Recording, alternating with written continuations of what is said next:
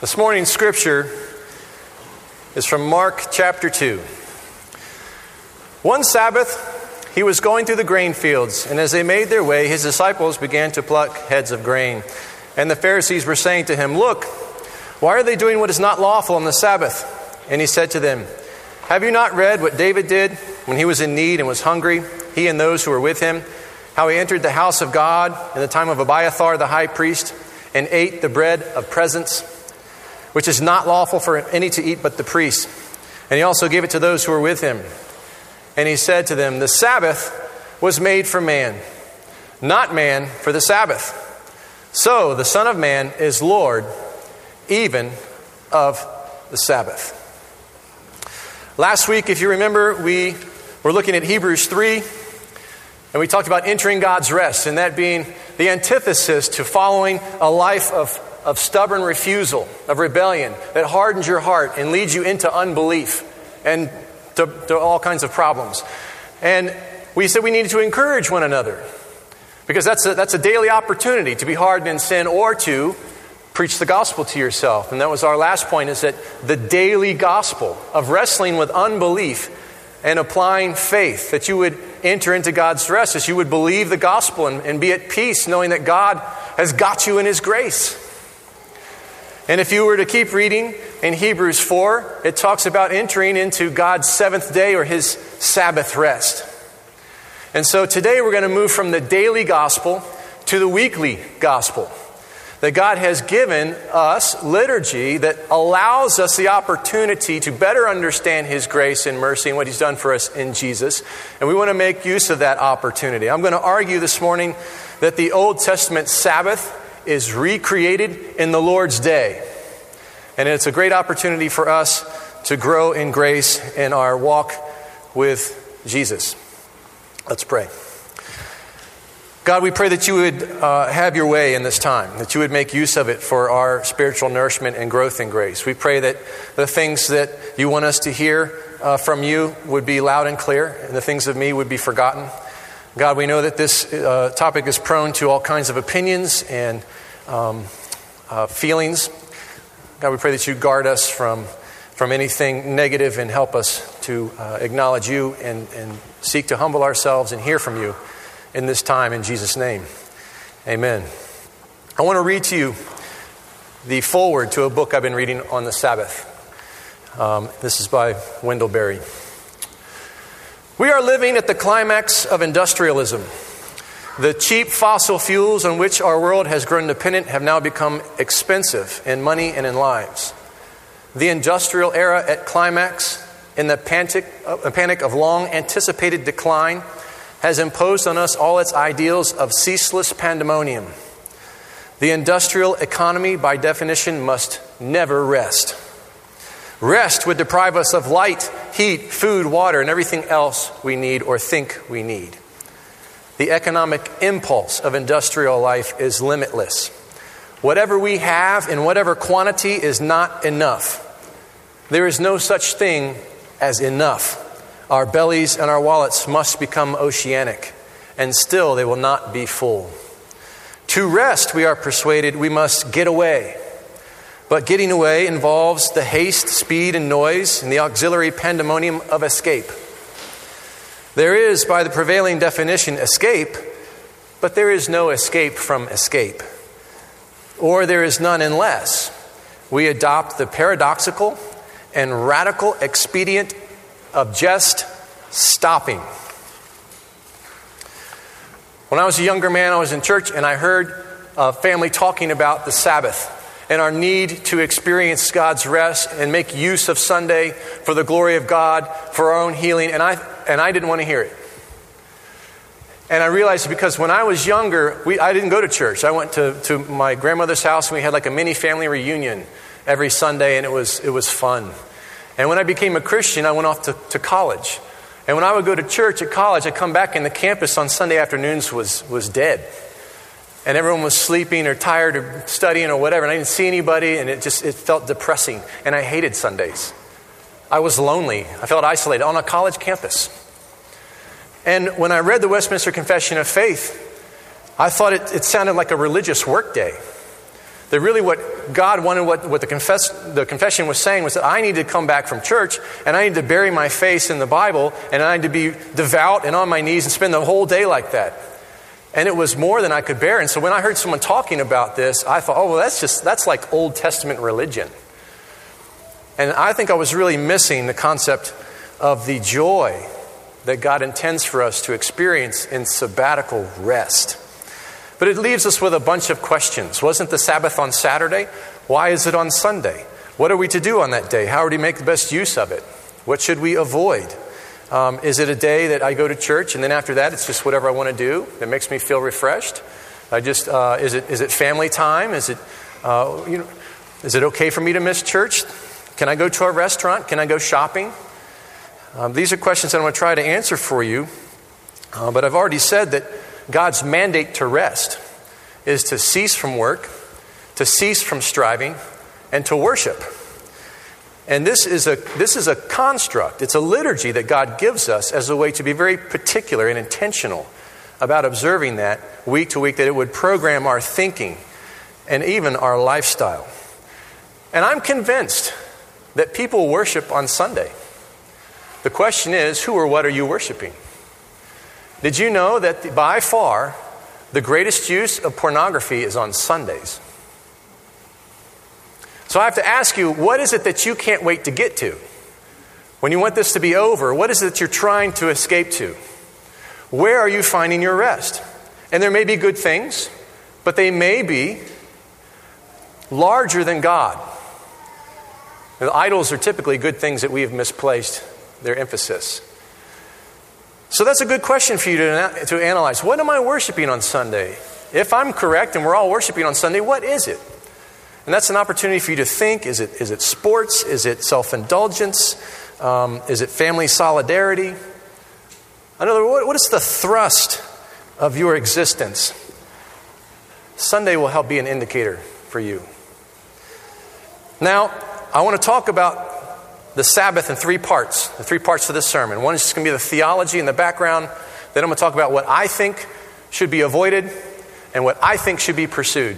Now, I say I think because this is a topical sermon in a topical series, which means I do not have time to exposit all the different passages on the Sabbath. I will only make brief reference to them as, uh, as, as some proof texts and what we've just read. Um, and you'll have to take my word for it, but I don't want you to take my word for it. Because I'm building a systematic theology. Biblical theology, you exegete a passage and you bring theological implications right out of the text. Systematic theology is I have to take all these different concepts from the Bible and bring them together into a system or a doctrine, which means there's more likely to be error, and you should regard what I say with higher scrutiny. So I want to tell you what I think, my perspective, but yes, my perspective is educated and it is pastoral.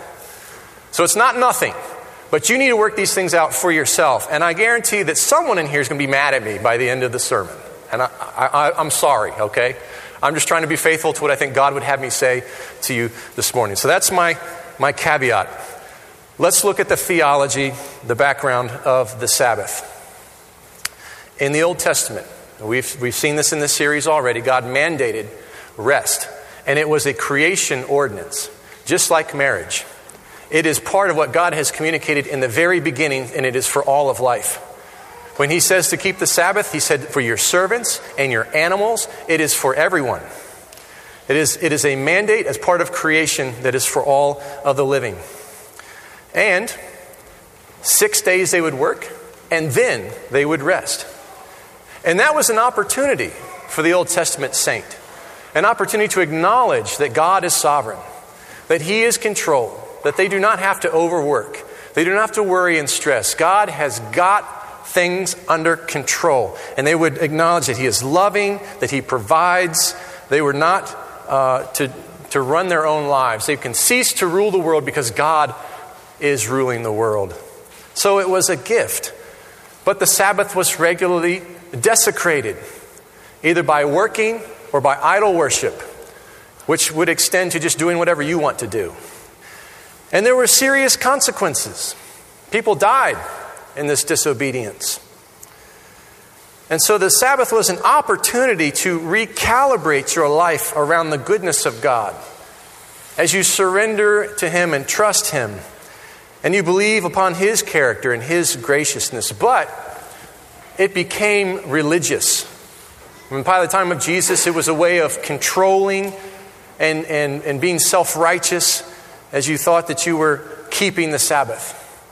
But the idea of Sabbath is more than just personal piety that the Pharisees were, were trying to control.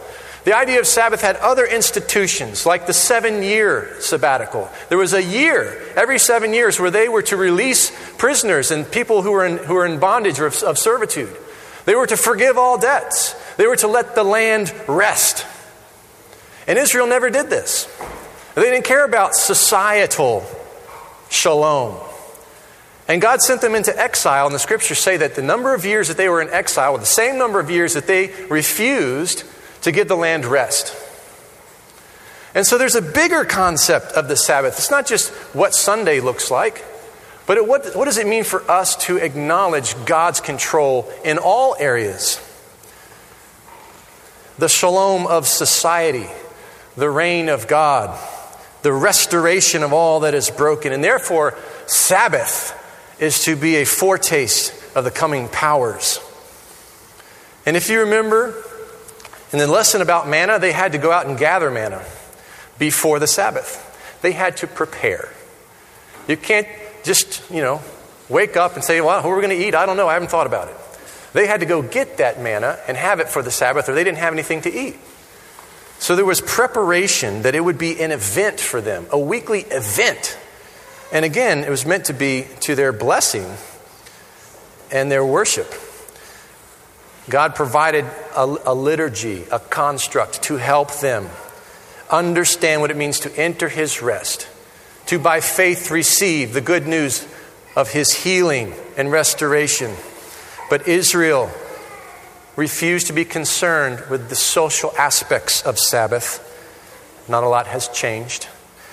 And they made it a religion where they felt self righteous and it was not about spiritual wellness and worship. Enter Jesus Christ and the New Testament. And Jesus comes feasting and celebrating. And his disciples have this new sense of freedom as they pluck the heads of grain. And Jesus says, I'm the Lord of the Sabbath, meaning the Sabbath is about me. And man was not made for the Sabbath, the Sabbath was made for man. It's again God's gift, an opportunity for you to understand what it means to be in a relationship with God, not an opportunity for you to feel self righteous. So Jesus is establishing a reworking, a re understanding, a new order when it comes to the Sabbath. He's granting greater freedom. And by the way, Jesus is doing all manner of healing, and he particularly chose the Sabbath in order to heal. And I think that even speaks further that Jesus is telling us what life is really supposed to be about. That the Sabbath is more than just this, this moment of rest. It's a concept where God is going to bring about complete restoration and make all things new. It is very appropriate for Jesus to be healing on the Sabbath. Jesus expands the idea of personal piety to social justice, and he's demonstrating the recreation. Now, when I was in Philadelphia, there was a Seventh day Adventist who was having a Bible study, and I was attending. And we were studying all things about the Scripture, and I think it was culminating and directed to the, the one thing he really wanted to talk about was the Sabbath. Because the Seventh day Adventist believes that the Sabbath is still on Saturday. And they will use all kinds of Old Testament passages that will scare you about God's feelings about them breaking the Sabbath, about the Sabbath being changed or profaned. And the question becomes how do I, as a Christian, argue that the Sabbath has been moved to Sunday and has been recreated? And I've mentioned this in, as far as Jesus' healing and the way that he brought this perspective that it was a gift and not a, a point of religious self righteousness. But as we talked about this, it, it started to get a little ugly.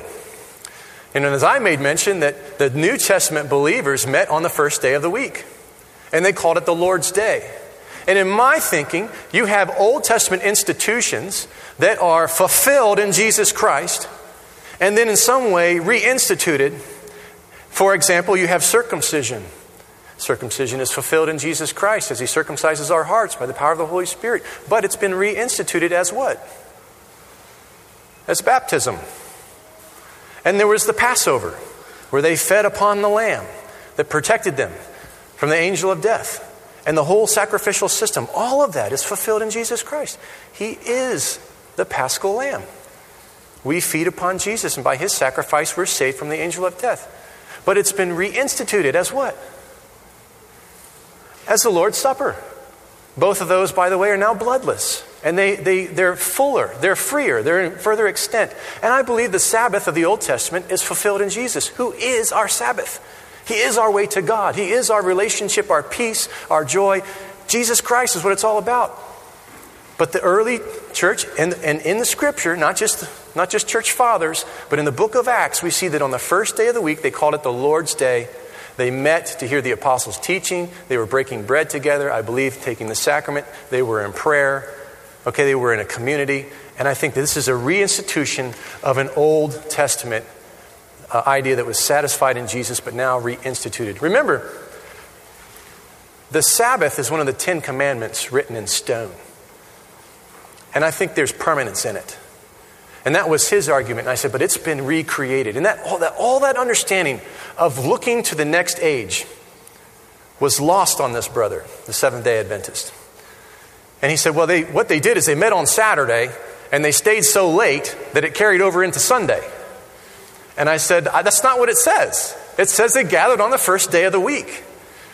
And he said, well, if you don't worship God on the Sabbath, you're violating all these scriptures and you don't love Jesus. You're following the way of the Antichrist that has moved the Sabbath. That's pretty heavy. And I realized we're not going to get much further. And as I was uh, leaving at the end of the study, I didn't get up and leave, but at the end of the study, I was walking out and I turned around and I said, I love Jesus and I worship on Sunday. You know, slam. Get down the street. Let me read to you a passage from Colossians 2 that gives me the confidence that I have.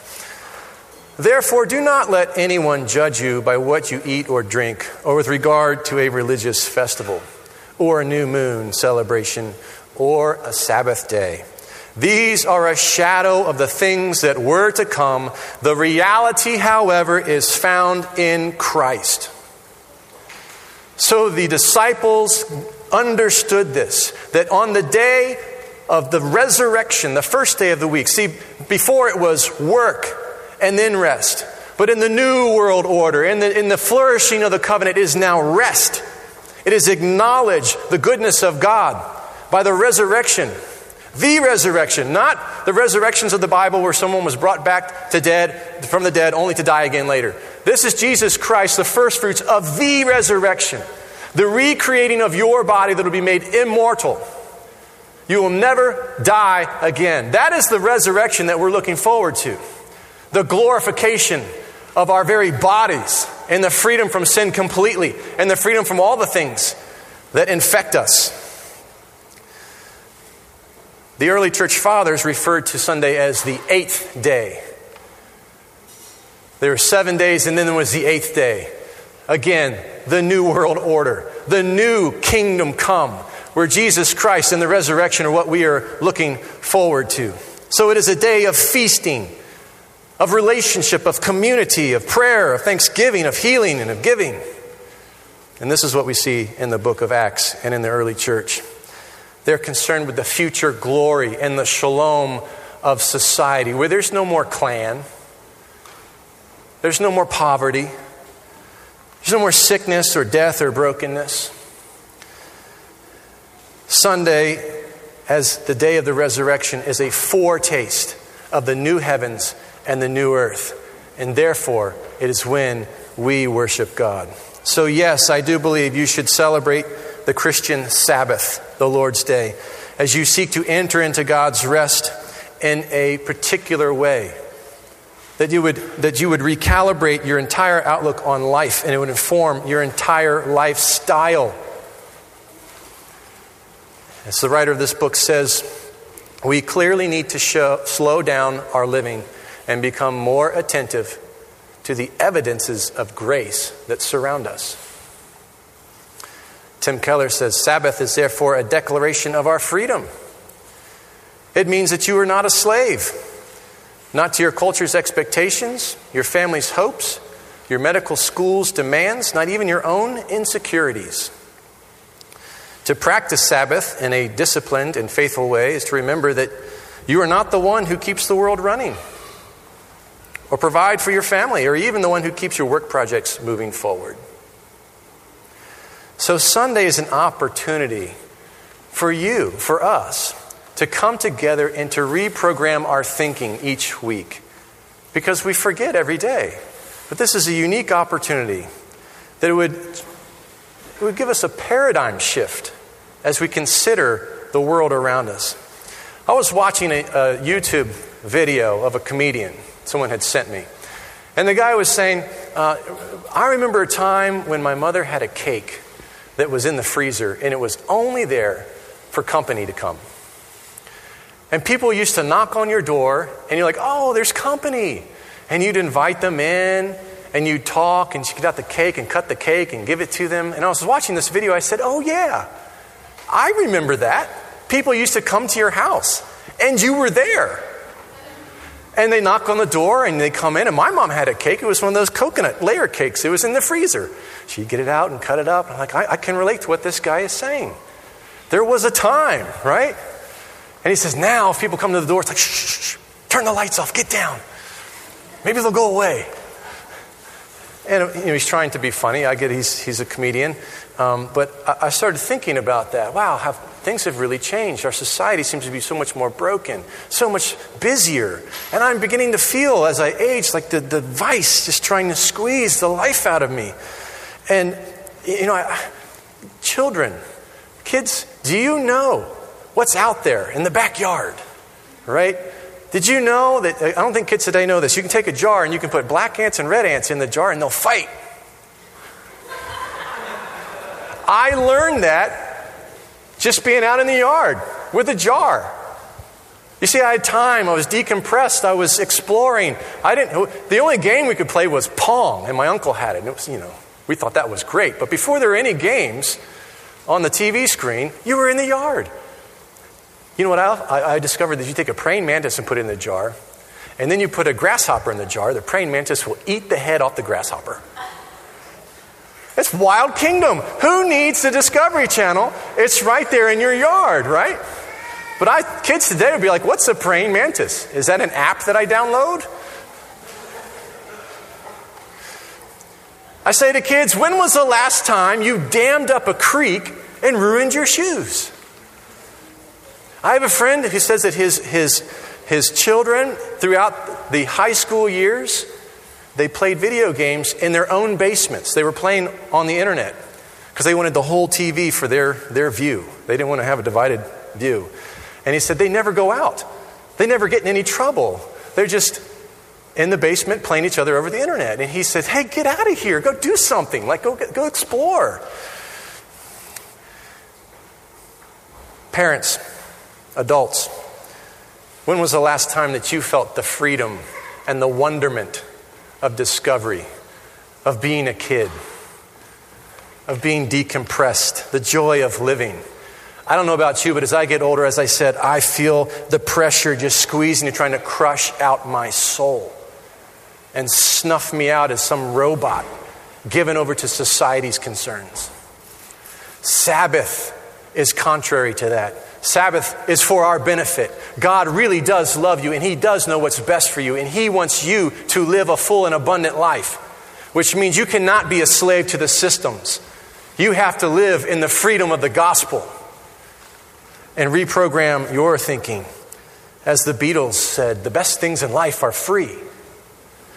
Now consider this the world would have you be full of anxiety, excess, exhaustion, abuse, destruction, isolation, greed, fear, hate, disease, arrogance, and ceaselessness. But the concept from God of Sabbath comes and says, no, life is about abundance, enjoyment, celebration, community, justice, mercy, giving, receiving, trusting, healing, gratitude, relationship, feasting, serenity, and worship. And this is an opportunity that you would experience that as a community. So there's to be joy and feasting and celebration. And when you come in here and we're singing a song that you like, don't be afraid to go like this. Because that's how a child tells his father he wants to be picked up. Our lives are to be full of sabbatical rest, even in the midst of trying circumstances, because God is.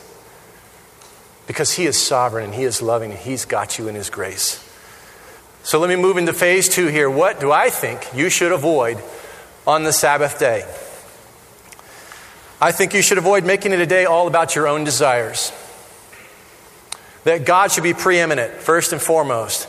I do think that you need to do things that are refreshing, and that's going to be different for each person. But in, a, in a, an intentional way, a thoughtful way. You've considered what is best for you to experience the Sabbath, and you have made appropriate plans. I think that you should avoid work. I think that you should avoid the preoccupation of work. I think that you should avoid other people working, which means that you should not pump gas. You should not go to a restaurant. You should not go shopping.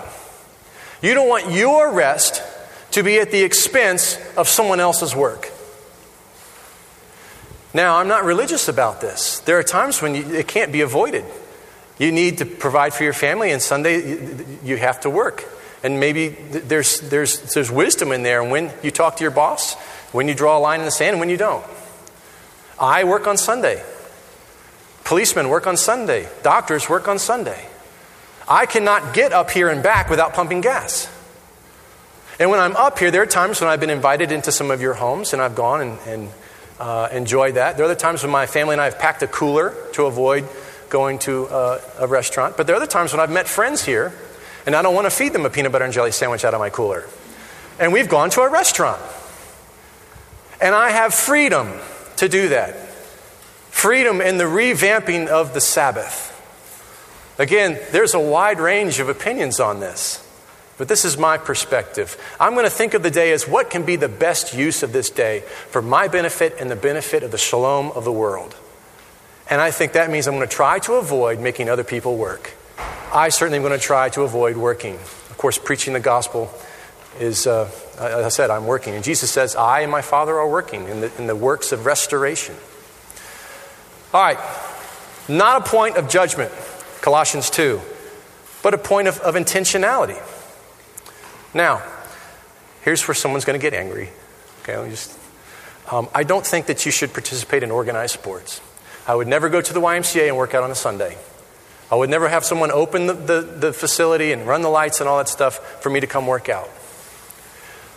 My sons played travel ball a couple summers ago, and it was really a burden. Because every weekend, running and gunning. And thankfully, that program avoided Sundays. But even just the intensity of Saturday, and then I think of other parents that are running all weekend, every weekend, getting some hotel out of town, spending all that money. And I say, why? You need to think about this. What opportunity is being missed to have corporate worship, to be with the people of God, to really experience the Sabbath as God intended? It can be harmful to your children and to you. Something to consider I know people will disagree. I would ask, or in my opinion, you should avoid any system of oppression, exploitation, anything that robs the shalom of society, not just on Sunday, but anytime. That you should be aware that people are being used. And you, wanting the Sabbath of God to come across society, are not to participate, you are to speak against. Lastly, I think you need to uh, make sure that you're not overworking in general, that you are living a balanced life, which I've already preached a sermon on. One time I went to a Lowe's and I saw my pastor there. It was a Sunday night. And he saw me and he was kind of visibly shaken. He said, uh, uh, You know, I'm, I usually don't come out on Sundays. Um, I, um, this is a, a, particular event. I, I, you know, I needed something and I was planning the week. And and I said, It's okay. I'm here too, right? But there's an understanding, mutual understanding between us. It wasn't for me at the time, but now that that it's not the best use of Sunday. But you're free in the goodness of Jesus Christ, and you have to work these things out. That's my, that is my professional opinion of what you should avoid, okay? Now, what should you pursue? What should the Sabbath look like? What should you do? And I think the best way, the most memorable way, is to, is to think of the Sabbath like a wedding. A wedding is an event that you have to plan for. In a wedding, you have to forsake all others and belong to one, and that's Jesus. That that day you are focusing on Christ and your intention to belong to God.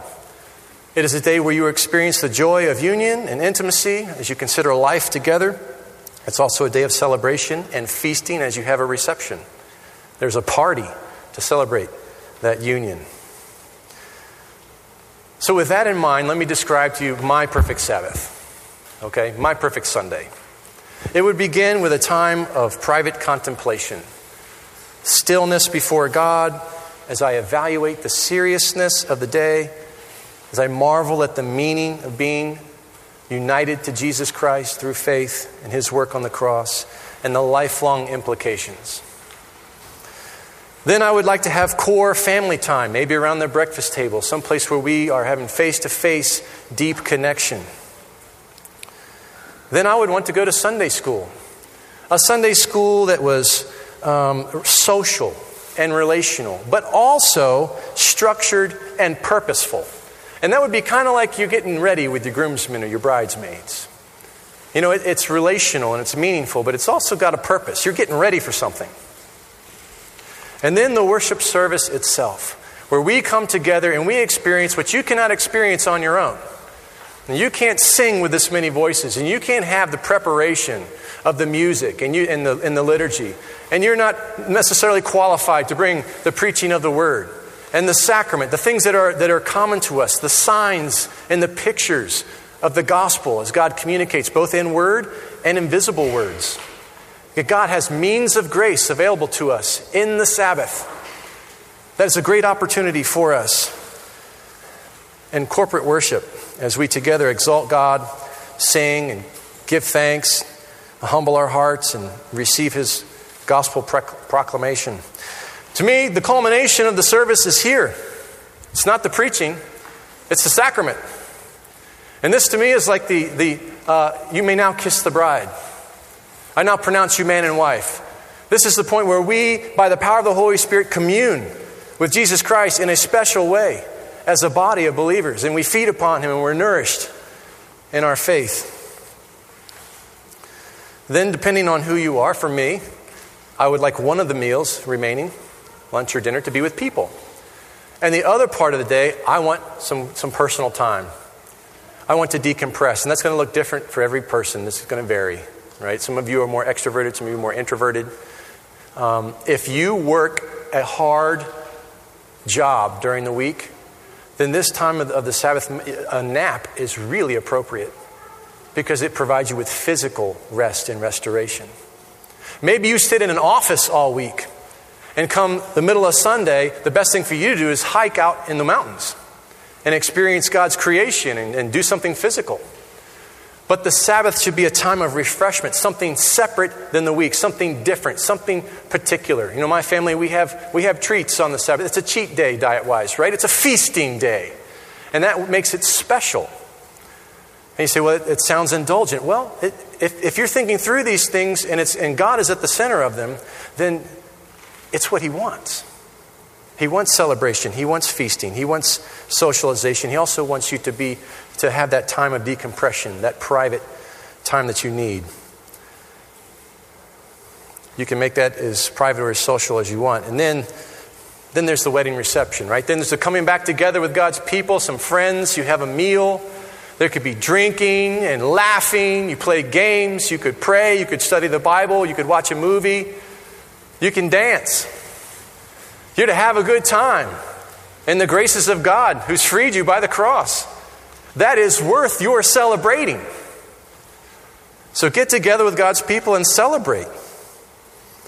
Also, reach out to others in that community.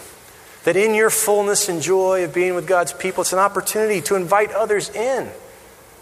that they would experience God's love and community. It's a great opportunity, a good use of the Sabbath day. Lastly, and I'm going to either blush or some of you are going to blush, but what I like to see on the Sabbath is a time to consummate with my wife. Now, I know not everyone is married. I apologize if this is troubling to you or hard to hear, but marriage is a metaphor of God's love for His church. And as I'm trying to show you this picture of the Sabbath as a wedding, as our union with Jesus Christ, this is an opportunity for married folks to experience that which is not an end to itself, but is a sign of a greater reality. Just as the Sabbath is, just as your whole marriage is a metaphor to a greater reality of God's love for the church, that act, that marital act, is saying that one day, though we be exposed and naked before the Lord, we will be loved and received, that we will be uh, completely healed and forgiven, and there will be intimacy and union and pleasure. That the new heavens and the new earth, everything is satisfied, and all that you could ever want comes from God, the very goodness of God. So, that too is something that would be a, a, a good use of the Sabbath day. And some of you said, Amen, privately. Okay.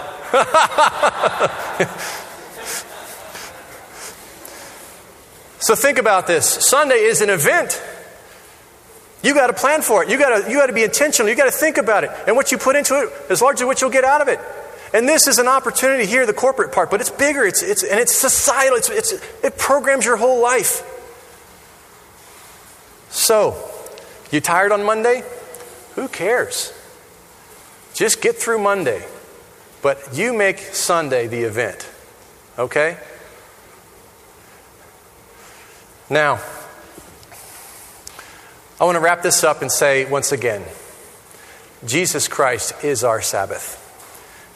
The gospel is our rest. That God has made a way for us to stop our striving, to stop our foolishness, to turn away from it. That it had consumed us and killed us in our sin. And God has brought us to life through His Holy Spirit. He's united us to Jesus Christ. And in Jesus Christ, we are made whole. And one day, the entire world and the universe will be completely restored by the power of the cross. And that certainly means your resurrection as you hold to the gospel by faith. Jesus died for you on the cross, and his grace is sufficient. And you, brethren, have the opportunity to experience in increasing fashion his Sabbath and his rest, which is a foretaste of salvation come to the Lord Jesus, receiving by faith. Let's pray. God, we do thank you for the opportunity to look at your word, to look at some theology and some suggestions from a pastor. I do pray that you would use them according to your glory. I don't know uh, with great confidence um, if I've been faithful to what you would have me say. Um, but we know that it's you who changes hearts, it's you who changes lives and minds. And we just commit this time to you and ask that the things of me would go away once again, and the things of you would shine brightly. And that Jesus would shine brightly in our hearts now as we prepare our hearts uh, for the table. In his name, amen.